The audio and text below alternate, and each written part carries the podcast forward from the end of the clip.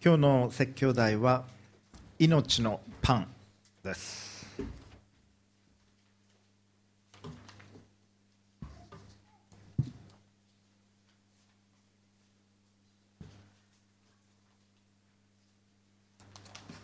この命のパンというのは象徴的な意味でも用いられている言葉ですけれどもイエス・キリストがご自分のことを指して私は命のパンであるというふうに言われたその箇所を今日は見ていきたいと思います。イエス様がさまざまな教えを教えられています。そしてそれは時には非常に分かりにくいことがあります。キリスト教について皆さん勉強されている方もたくさんいらっしゃると思いますけれどもキリスト教概論でキリスト教のことを勉強しておられる方もたくさんいらっしゃると思います。イエス様が言おうとしていることは結局どういうことなのか。今日はこのイエス様が私は命のパンであるというふうに言われた。その箇所から見ていきたいと思います。今日多くの方々が心を病んでいらっしゃるということが言われています。でその数はだんだん多くなっているのではないかとさえ思われます。今や学生たちの間でもそのことはよく知られていますしそういうケアも大変必要になってきています。主婦の方々あるいはサラリーマンの方々そして学校の先生方は、えー、超過勤務が本当に日本の学校の先生方はそれ時間が長いので心を病まれる方も多い。私の友人でも先生になった人何人もいますけれどもその大変さを伺うことがあります。また病にはなってなかったとしても心に悩みを抱える人というのはたくさんいらっしゃいます。そういう中でにわかカウンセラーですとかさまざまなアドバイスをする人あるいは占い師などの声を聞くこともあります。あるいはまた自分の経験からみんなはなんとなく同意できるようなアドバイスをしてくださることも方もいらっしゃいます。例えばもう今日のことは忘れて早く寝たらどうですか？早寝早起きが健康の秘訣です。そして朝は大きい声で挨拶をして新しい一日を始めていったらいいでしょうって確かにそれはいいアドバイスだと思います。悪くはない。あるいは自分は自分なんだから他の人が何を何と言おうと自分らしく生きるって決めたらどうですか？というアドバイス。あるいは苦労した人は痛みが分か痛みを分かってくれますから絶対あなたのことを理解してくれる人もいるはずですというアドバイス。あるいはみんなに感謝をして謙虚に生きてみてはいかがでしょうか？などというアドバイス。これら全部誤りではありませんしいいアドバイスだと思います。でもそれだけでは不十分なアドバイスです。イエス様の語っておられることというのは処世術のハウというものではありません。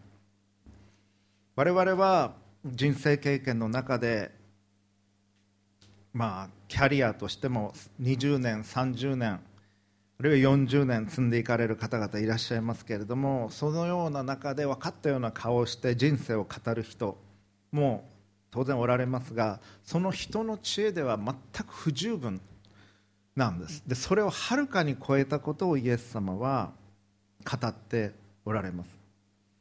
イエス様が語っておられるのはどうすれば心の気持ちが楽になるかという程度の話ではない。イエス様が語っておられるのはどうすれば面白い人だと思ってもらえるかという話でもない。どうすれば自信があるかのように見えるという話でもない。どうすれば転職に成功するか。どうすれば失敗した時落ち込まないで済むかという話をしているわけでもありません。巷にはいろんなアドバイスがあるでしょう。例えば犬であってももし話すことができるならばポチはこういうアドバイスをするかもしれない。辛い時には黙って骨をかじれ。そしたら気持ちが楽になるって言ってくれるかもしれません。ポチにはそれ合うかもしれませんけどあなたには辛い時に骨をかじってもあんまり役には立たないかもしれません。でこれらはいわば下からの知恵。地上23メートル程度の知恵と言ってもいいかもしれない。でもイエス・キリストが語っておられる知恵の言葉真理というのは天からの言葉なんです。地上23メートル程度のものではない。イエス様の語っておられる言葉は単なる常識ではありません。いわばパラダイムが違う全くレベルの違う話をしておられるんです。だから今日今から読んでいく聖書箇所もよく聞いていてあるいは見ていていただきたいんですけれども群衆とイエス様の間での対話は噛み合ってないんです。そして話がちぐはぐになっています。これはしばしば起こっているんです。群衆の人たちは自分のレベルで、まあ、地上1メートルから2メートルぐらいのレベル我々の視線ってそうですねの話をしている。でもイエス様は天から来られた方としての話をしておられる。だから同じ言語を使っていても話が噛み合っていない。今日お読みする箇所は新約聖書ヨハネによる福音書の6章22節から40節です。プロジェクターに出ますのでご参照ください。でその前後も念頭に置きながら今日の説教はしていきます。新約聖書ヨハネによる福音書の6章の22節から。その翌日湖の向こう岸にいた群衆はそこには小舟が一艘あっただけで他にはなかったこと。またその船にイエスは弟子たちと一緒に乗られないで弟子たちだけが行ったということに気づいた。しかし主が感謝を捧げられてから人々がパンを食べた場所の近くにテベリアから数隻の小舟が来た。群衆はイエスがそこにおられず弟子たちもいないことを知ると自分たちもその小舟に乗り込んでイエスを探してカペナウムに来た。そして湖の向こう側でイエスを見つけた時彼らはイエスに言った。先生いつここにおいでになりましたか？イエスは答えて言われた。誠に誠にあなた方に告げます。あなた方が私を探しているのは印を見たからではなくパンを食べて満腹したからです。なくなる食物のためではなくいつまでも保ち永遠の命に至る食物のために働きなさい。それこそ人の子があなた方に与えるものです。この人の子を父すなわち神が認証されたからです。すると彼らはイエスに言った。私たちは神の技を行うために何をすべきでしょうか。イエスは答えて言われた。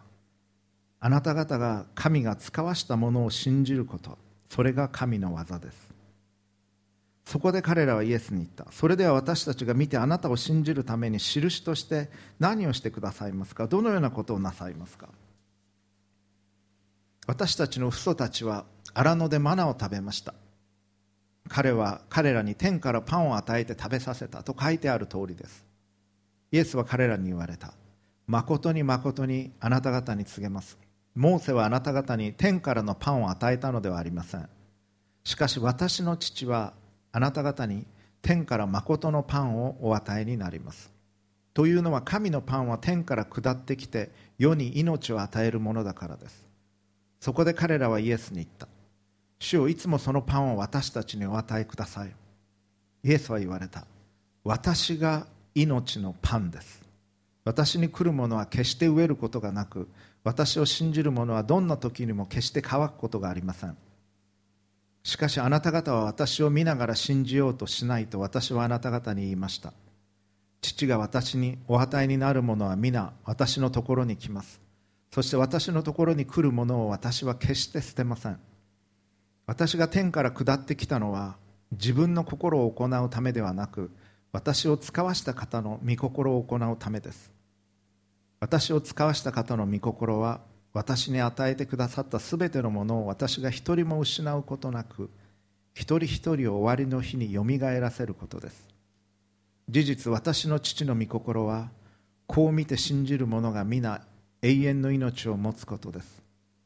私はその人たちを一人一人終わりの日によみがえらせます。以上です。イエス様はパンについて語っておられますけれどもご自分ご自分が命のパンである。どういうことなのか。でそして群衆たちはよく分からなかった。パンって聞くと何を思い出すか。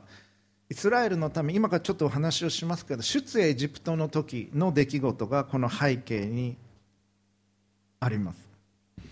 イエス様はそのパンというモチーフを使いながら本当に言わんとしていることは何なのか。それは命を与えるもの。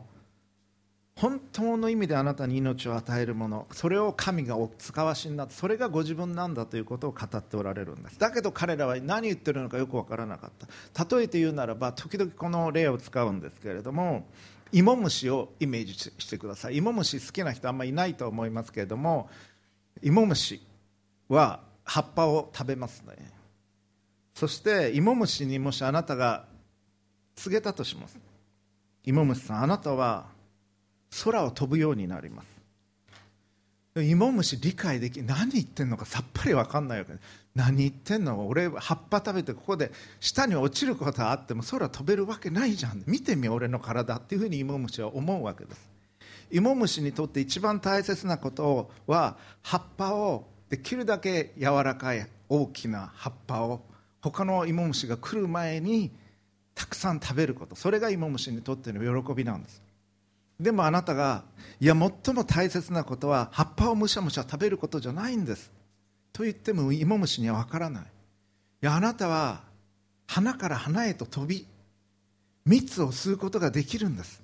何言ってるのか芋虫的にはさっぱり分かんないわけです。芋虫の知恵というのはどういうレベルか。芋虫が本を書いたら売れそうな本。タイトル「大きくて柔らかい葉っぱを見つける7つの秘訣」先んずればせず他の芋虫が起きる前に最高の一枚を。まあこの地上のことしか考えられない。それ当たり前ですね。空を飛ぶなんて自分が飛べるようになるなんて思いもしないわけです。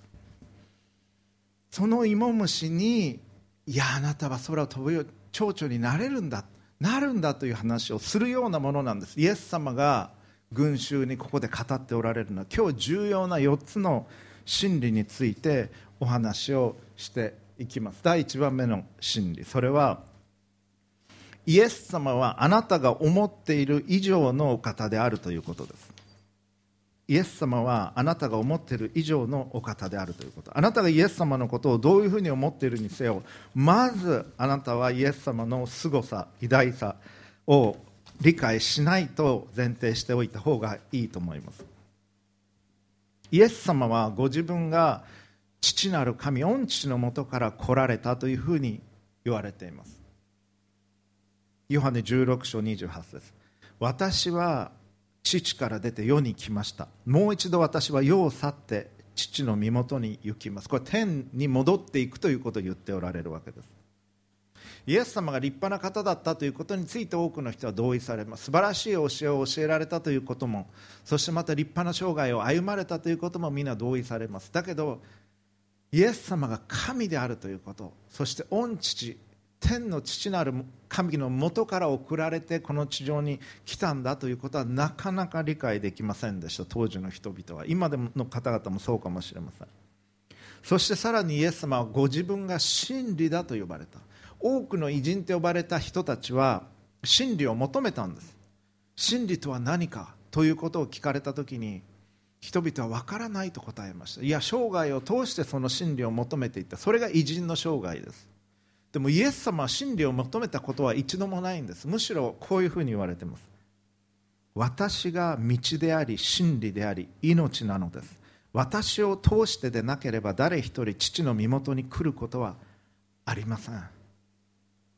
私が真理なんだ。そして私はまるで橋のように私を通してあなた方は父なる神のもとに天国に行くことができるんだということをイエス様は語っておられる。処世術を語っているのではないんです。上からの天からの知恵を語っておられる。イエス様が語っておられるのはこの宇宙を作られ大空を作られ月や星も動かしておられる創造主なる神が愛である神が何を見ておられるか。何を我々に願っておられるか。そのことを語っておられるんです。我々は日々の生活の中で皆辛いことがありますし課題もあるし思い通りいかないこともあるし自分のことで精一杯になることいっぱいあると思います。だから礼拝に来て日曜日の朝1週間の始まりに静まり祈りを捧げ天に向かって神に向かって目を上げるんです。そしてイエス・キリストが語られたことに心を馳せるんです。ヨハネによる福音書今日我々見ているこの福音書の一章の最初のところ18節にこう記されています。いまだかつて神を見た者はいない。父の懐におられる一人子の神が神を解き明かされたのである。これイエス様のことを語っているわけです。御父と共にイエス様がおられた天において世の初めからその方が御父から離れてこの地上に来られた。それがクリスマスの出来事です。同じくヨハネ6章46節。誰も神を見た者はありません。ただ神から出たものすなわちこのものだけがこれイエス様のことです。父を見たのですとご自分で語っておられる。またイエス様はこう語っておられます。誰も天に昇った者はいません。しかし天から下った者はいます。すなわち人の子です。私ですと言ってるんです。天から私は下ってきたんだと。6章38節。今日のテキストの一つですけれども一節ですけれども私が天から下ってきたのは自分の心を行うためではなく私を使わした方の御心を行うためです。イエス様この地上に来たのは自分がやりたいことをやるために来たのではなくあるいは経験を積みたいと思ってあるいはどんなとこかなと思って知りたいと思って来たのではなくて御父が願っておられることをこの地上で行うために来たんだというふうに言われている。イエス様はあなたの理解がどのようなものであろうとそれをさらに超えたお方なんだということをどうかまず心に覚えておいてください。じゃあどういう方なのか。それが2番目の点です。イエス様は天から下ってきた命のパン今日の説教題になっていくわけです。この聖書箇所のコンテキストこのちょっと前の箇所にはどういうことが書かれているかというと5000人の給食というのが出てきます。5000人の給食っていうのはあの小学校の時に食べたあの学校給食パンとミルクとおかずととか言うんじゃなくて5000人の人々にイエス様は食べ物を与えた出来事があります。で当時はその習慣として男性成人男性しか数えないという習慣がありました。だから女性もいたいたでしょうし子供もいたのでおそらく1万人ぐらいはいたと思います。その大勢の人々に対してイエス様は食べ物を与えた。その箇所ちょっと読みますから聞いててください。その後イエスはガリラヤの湖すなわちテベリア湖の向こう岸へ行かれた。大勢の人の群れがイエスに付き従っていた。それはイエスが病人たちになさっていた印を見たからである。イエスは山に登り弟子たちと共にそこに座られた。さてユダヤ人の祭りである杉越が間近になっていた。ここまで聞くとイスラエルの人たちはあっというふうに思うわけです。杉越の祭り。杉越の祭りって聞いたことあるっていう人どのくらいいますか？名前だけは知ってる。はいはいいますね。キリスト教概論を取ってる人はキリスト教概論1で学んだと思います。杉越の祭りというのはエジプトにイスラエルの民が430年住んでいた時に最終的にそこから出て解放されて約束の地に入っていくその出来事。それが出エジプトというものでした。出エジプトというのはモーセという指導者を通して奴隷状態になっていたイスラエルの民を神が解放していった出来事でした。その一番最後の最後の最後の最後でどうしてもファラオがイスラエルの民を去らせなかったので心をかたくなにして杉越の裁きを与えられます。もう十分に警告をした後に神が与えられた裁きそれはその家の遺後生まれた最初の子供あるいは最初に生まれた家畜の命を取るという裁きの警告でした。そして実戒がその後に与えられていきます。モーセがシナイ山という山を山に神が登るように言われそのシナイ山で実戒を受け取ります。このエジプトに住んでいたわけですけれどもそこから航海を渡りシナイ山というのはこの辺だと考えられていますけどここからここまで行くのに大体50日かかったこれペンテコステがお祝いするのはこのシナイ山での実会を受け取った出来事でした。じゃあ杉越の出来事というのは何か。家の鴨居に家の入り口のところに羊をほふって屠殺してその血を塗りなさいというふうに神は仰せられたんです。その血が塗ってある家は神の裁きが過ぎ越すパスオーバーする。しかしそれがない家ではウイグの命が最初に生まれた子供の命がファラオの度重なる罪と強情さのゆえとしてその命が取り去られる。イスラエルの民は皆これを行いました。しかしエジプトの人たちは行わなかった。そしてエジプトの人たちの子供の命が失われる奪われるという出来事が起こっていった。それが杉越の祭りです。それを祝うのが杉越の祭り。これがユダヤの三大祭りですけれども杉越の祭り。これはイースターの時の祭りがこれになります。大体3月から4月にかけてあります。そしてペンテコステそれから50日後。に行われるのがモーセが10回受け取ったということが言われるのがそして大麦の収穫の時期でもあるんですけれども五巡節ペンテコステ。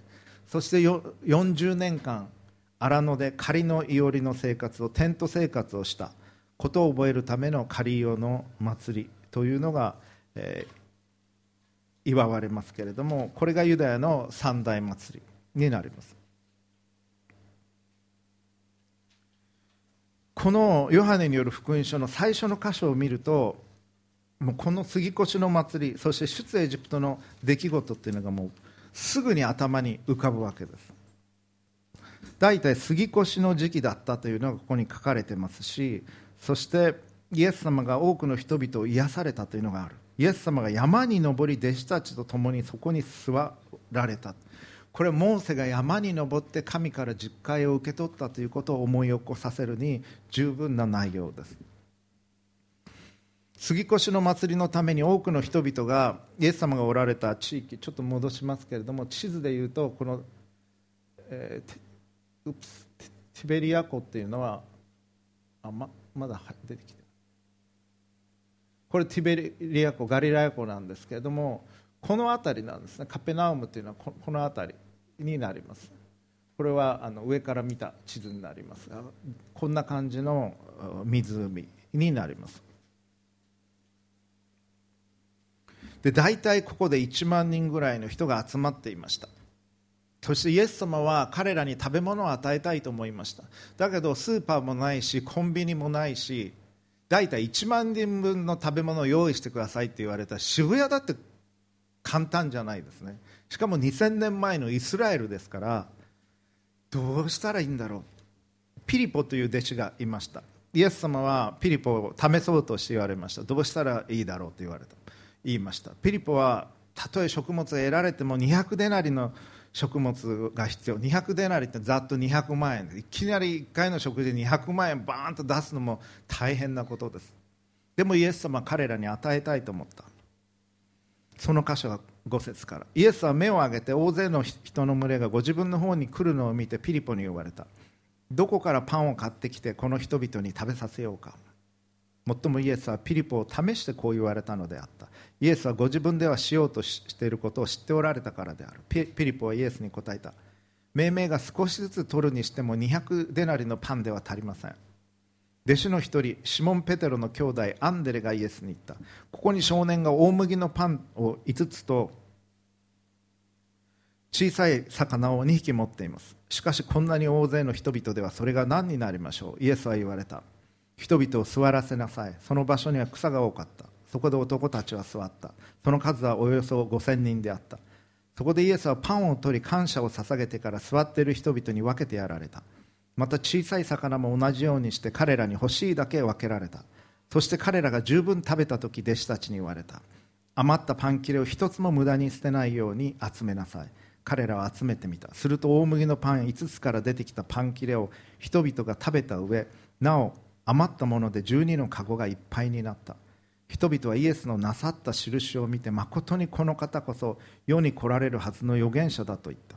そこでイエスは人々が自分を王とするために無理やりに連れて行こうとしているのを知ってただ一人また山に退かれた。とあります。このガリラヤ湖の湖畔でこういう感じです。5つのパン大麦のパンっていうのは貧しい人が食べるパンだったんですけれどもそして魚が2匹。これ少年1人のランチにしては多い量ですね。皆さんパン5個今日のランチパン5個と魚2匹ですという人あんまりいないと思います。でおそらくこの少年はお母さんが持たせてくれたんだろうと思いますこのランチは。で他の人にもと一緒に食べなさいっていう気持ちでお母さん用意してくれたんだろうと思いますね。これだけのランチを与える。お母さんも立派だと思いますが少年はアンデルに聞かれた時アンデルは人に声をかけてイエス様のもとに連れてくるのが得意だった人なんですけれどもそういう優しい人と人をつなぐ人物だったんだと思いますが少年からこのランチをもらって持ってくるわけです。よく少年も簡単に手放したと思いますけれどもでもこれじゃ1万人は養えませんって言うわけです。でもイエス様はこれを感謝を捧げて神に。で人々に分かち合った時に1万人が食べて満腹して余ったというのがこの記事です。で人々はイエス様を政治的なリーダーにしたいと思いました。なぜか。人類の歴史というのは飢餓との戦いだからですずっと。今でこそ日本は豊かになりましたけれど食べるものがなくて死んでいくという人はほとんど日本にはいませんけれど世界の中ではたくさんの人々が今日も餓死しています実は。なぜダイエットがこんなに難しいのかなぜ脂肪が落ちないのか。それは人類の歴史が餓死との戦いだったからちょっとでも食べ物を食べたら脂肪として蓄えておこうと体は思うわけです。日本だって食べ物が豊かになったのはここ何十年かのことです。日本の歴史の中だってずっと飢餓との戦いでした。だから十分に食べさせてくれるリーダーというのは自分たちにとって魅力的な人なんです。この人と一緒にいたらこの人が都知事になったらこの人が総理大臣になったら大統領になったら我々は豊かな生活をすることができると思ったとしても不思議ではありません。そしてイエス様のところへ行くわけです。でもイエス様は政治的な指導者になるために来てるわけではないのでパラダイムが違うのでレベルが違うのでそこから離れて山に退いて祈られた。そして人々はイエス様のことをどうにかして見つけよう。船に乗ってまでイエス様を探しに来た。だけどイエス様言われました。あなた方が私を探しているのはお腹いっぱい食べて満腹になったからです。痛いとこ疲れるわけです。それが彼らの目的だった。自分のレベルで皆さんもひょっとしたら自分が心が苦しいからイエス様のとこ行ったらその心が楽になるかもしれない。あるいはなんか試験に通りたくてイエス様にお祈りしたら通らせてくれるかもしれない。イエス様と一緒に行ったらお腹がいつもいっぱいでいられるかもしれない。そういうレベルの話をイエス様されてるわけではない。だけれどもだけれども覚えておきたいのはどんな理由であれイエス様のところに人々が来るときにイエス様は問題点は指摘されることはあります。だけど拒否されることはない。あなたがどんなどんな動機でイエス様のところに来ようとしてもイエス様はあなたを受け入れられます。そしてより高いところへとあなたを導いていかれます。そして弟子たちがイエス様一人で祈っておられて弟子たちは船に乗っていくんですけれどもそこの箇所も読んでいきますね。同じくヨハネ6章16節から。夕方になって弟子たちは湖畔に降りていった。そして船に乗り込みカペナウムの方へ湖を渡っていった。カペナウムというのはさっき見た湖の北の方です。すでに暗くなっていたがイエスはまだ彼らのところに来ておられなかった。湖を吹きまくる強風に荒れ始めた。こうして4 5キロメートルほど45キロ進めたわけです。漕ぎ出した頃彼らはイエスが湖の上を歩いて船に近づいて来れる来られるのを見て恐れた。幽霊かなんかだと思ったわけです。イエス様湖の上を歩いておられたという記述がここにあります。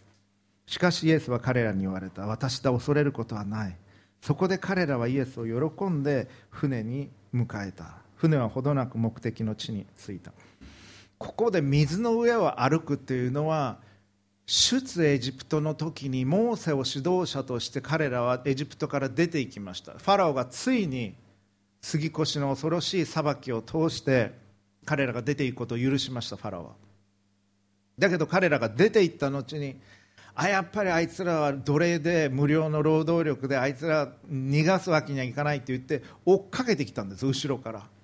で前には航海海があって後ろからはファラオの軍隊がやってきて挟み撃ちにされて武器もないしイスラエルの民は窮したんです。その中でモーセは神に祈ります。神はあなたが持っているその杖を高く掲げなさいと言われた。その時に航海の水が分かれて乾いた地が出てきた。そこを渡ってイスラエルの民は航海を渡っていったという話があります。それがいわば出エジプト記のクライマックスです。いろんなモチーフが使われますけれども、まあ、こんなイメージで習った人日曜学校では多いと思います。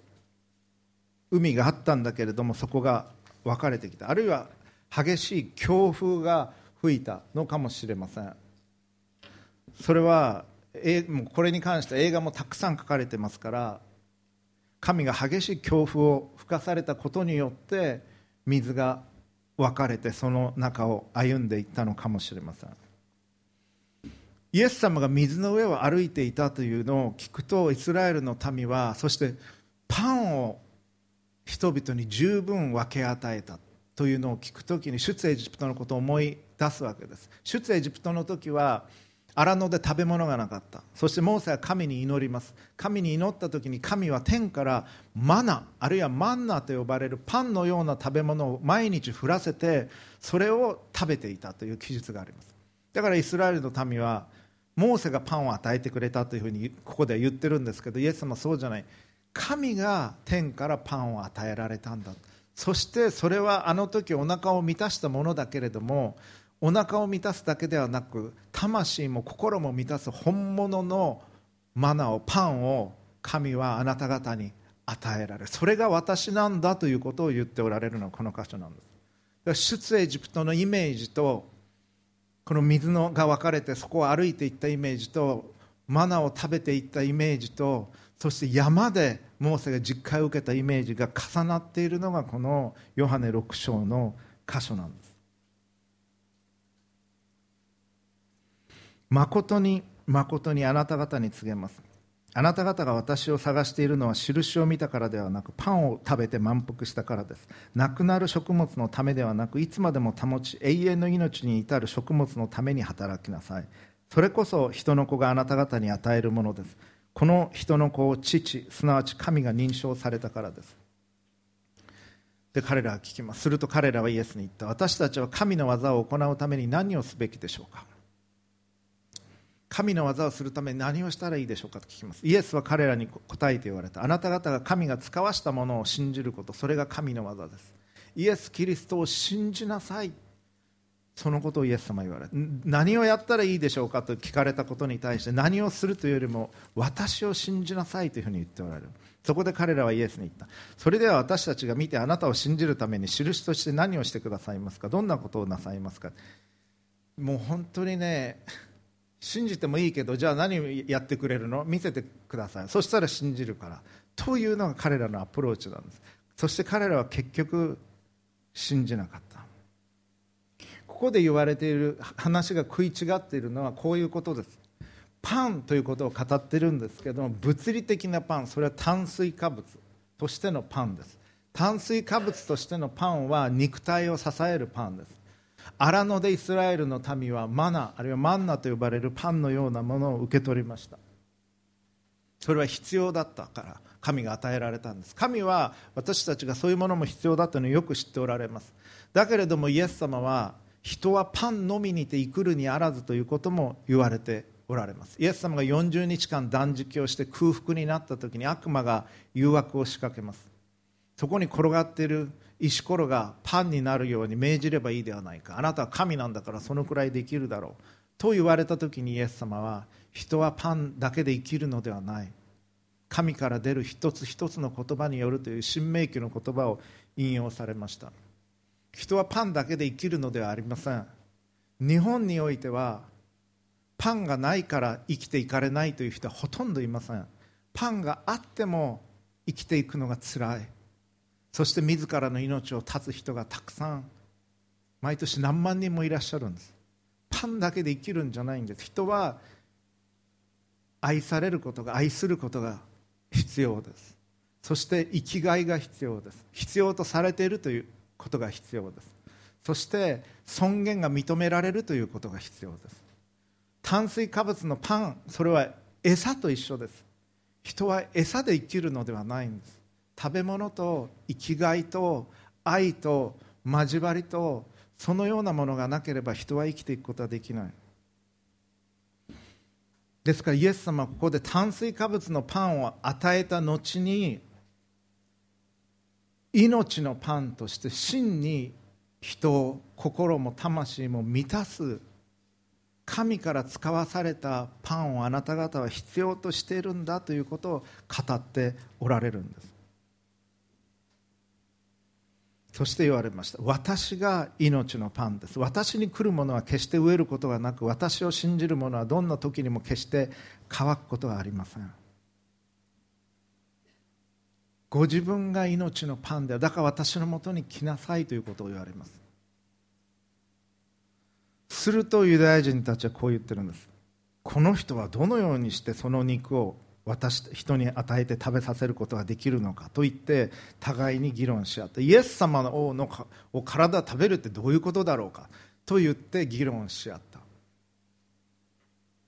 体をむしゃむしゃと人肉を食べるなんてことを言ってるわけじゃないのにそんなふうに取ってるわけですここで。ここでちぐはぐ話が噛み合わない。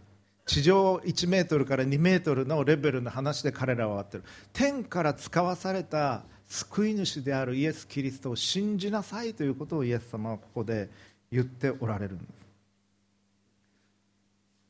キリストは神が送られた命のパンであるということ。それが2番目の真理。そして3番目。イエス様はあなたのことを個人的にケアされる。それは3番目に申し上げたいことです。十羽人からげに神はあなたのことを見ておられません。たとえ日本に1億2000万人いようとも神はあなたのことを1億2000万人分の1として見ておられるのではない。子供が5人おられる家庭は一人一人の子供を5分の1として見るわけではない。まあ1人いなくなってもあとは4人いるからいいかとは絶対に親は考えません。1人でもいなくなったらダメなんです。なぜそういうふうに感じるか。神が私たちをそういうふうに見ておられるからです。一人でも欠けたらダメなんです。イエスもこう言われています。私を使わした方の御心はこれ天の父なる神の御心はという意味です。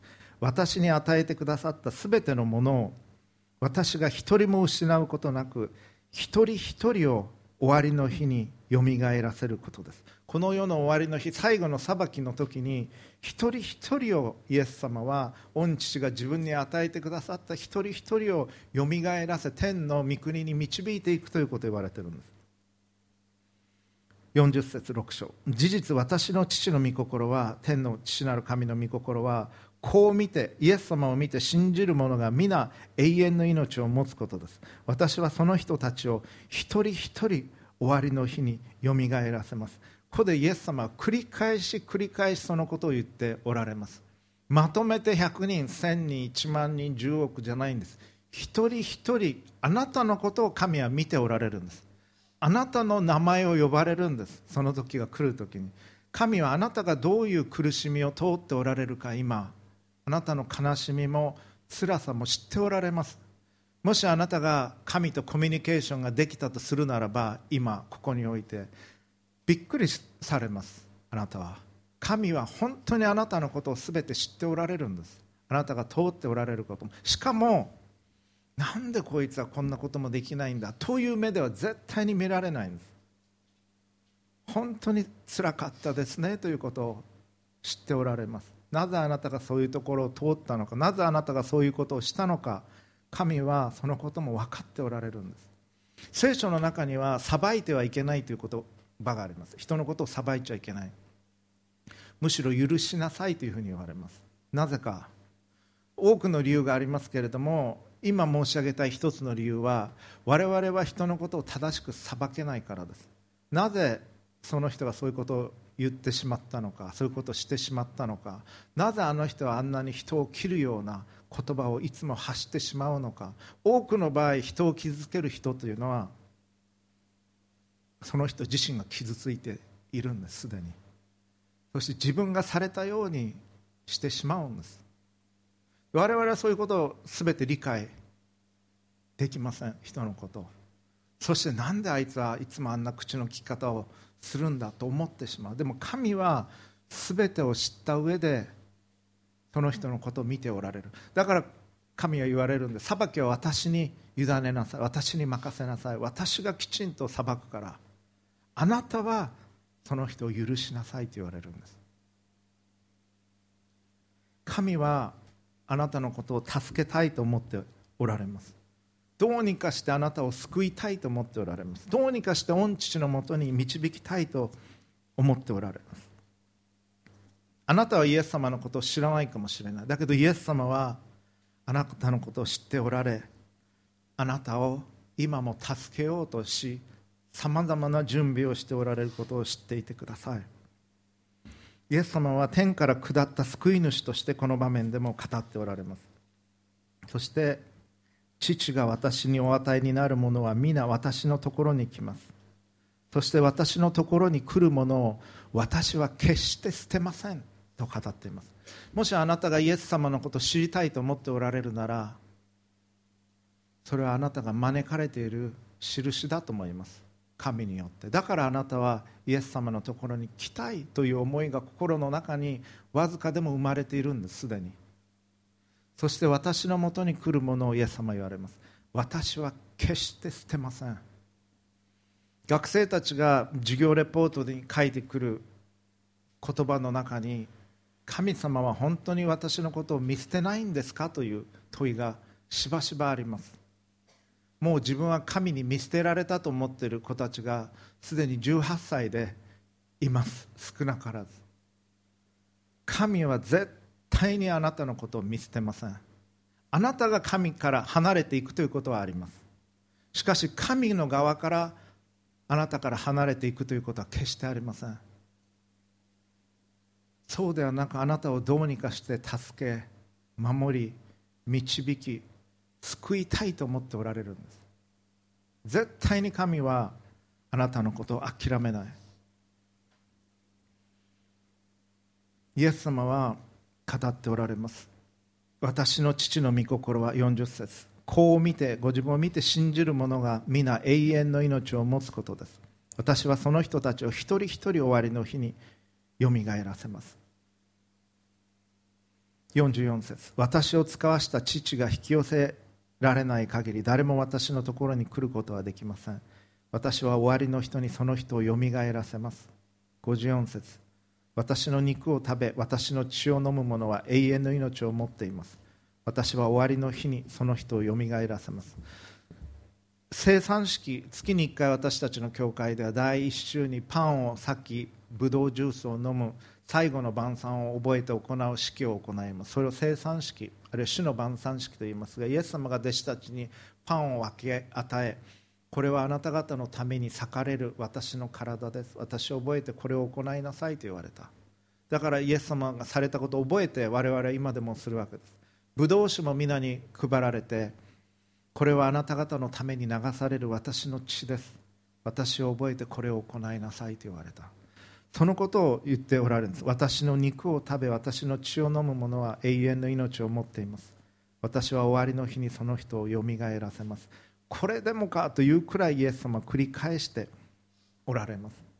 イエス様は良き羊飼いが羊のことを名前で呼び羊を守り羊を導き羊にトレーニングを与えるように私たちをあなたを個人的にケアしそしてトレーニングを与えられるお方なんです。この方が私は命のパンであると語られる。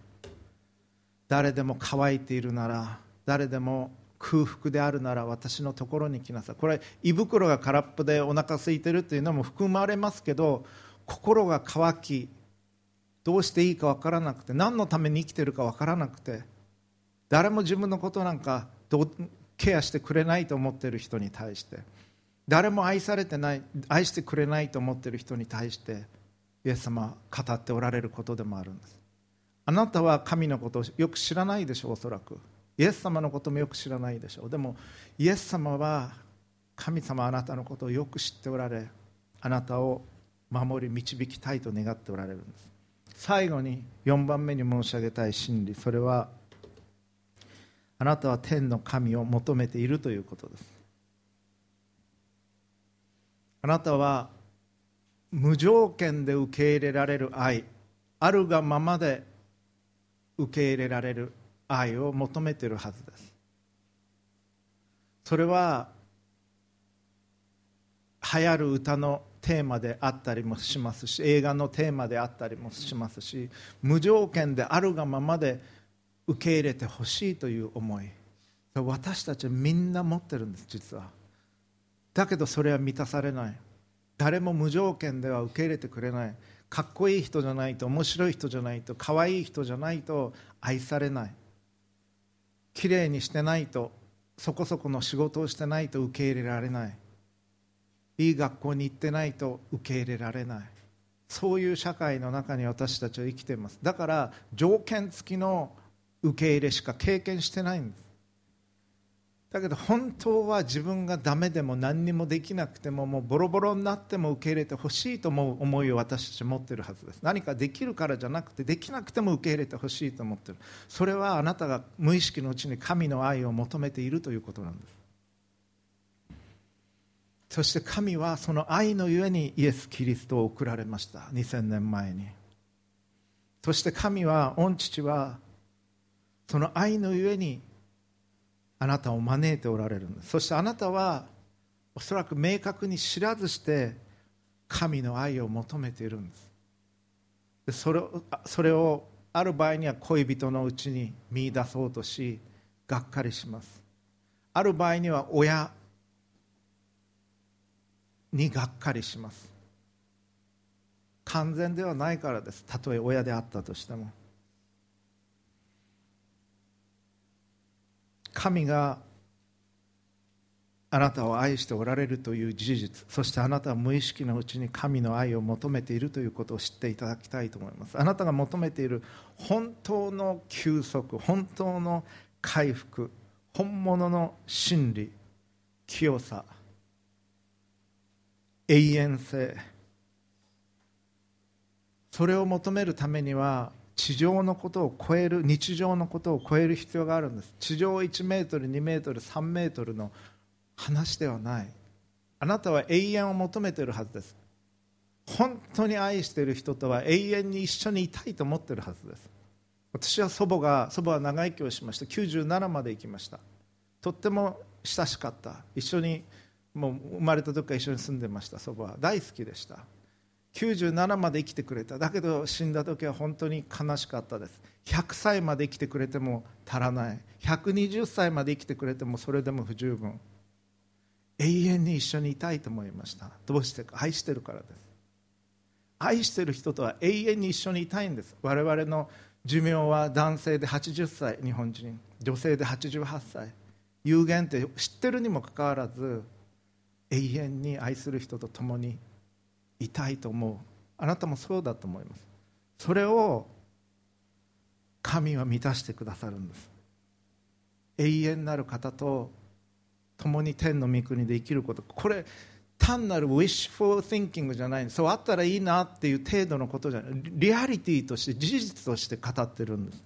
天の御国からイエス・キリストは実際に来られ天に戻っていかれもう一度帰ってこられる。我々この生涯をこの地上での生涯を終える日は来ますけれどそれで終わりではない。神と共にまた神を愛する人たちと共に永遠に生きることができる。愛のうちに。そう愛のうちに。あなたは愛も求めているはずです。人を愛すること心からそして人から愛されることを求めているはずその愛は神のうちにのみ完全な形であるんです。その神をあなたは愛していくことができます。あなたはこの神を求めているんです。だからイエス様は私のもとに来なさいと言われた。そして私の愛のうちにとどまりなさい。私を通して父なる神のもとに生きなさい。と語られたのです。今日は命のパンイエス・キリストについてのお話をしてまいりました。4つのことをお話しいたしました。イエス様はあなたが思っておられる以上の方であるということ。イエス様は天から下ってきた命のパンであるということ。そしてイエス様はあなたのことを個人的にケアされる方であるということ。そしてあなたは無意識のうちにも天の神を求めているということです。共にお祈りをいたしましょう。父なる神様あなたから使わされた子なる神イエス・キリストが語られた。イエス様は命のパンであるということを今日学びました。私たちは物理的な炭水化物のパンだけでなく本当の深いところで心も魂も満たしてくださるあなたをまたあなたに連なるすべての愛の関係を心の深いところで求めています。どうか私たちがイエス・キリストに信頼をしイエス様を信じ神から送られた救い主として信じイエス様と共にこの新しい週を歩み天の御国に向かっての歩みをすることができますように助けてください。集われたすべての方の上にまたこのメッセージを聞いておられるすべての方の上に豊かな祝福をお注ぎください。救い主主イエス・キリストのお名前によって祈ります。アーメン。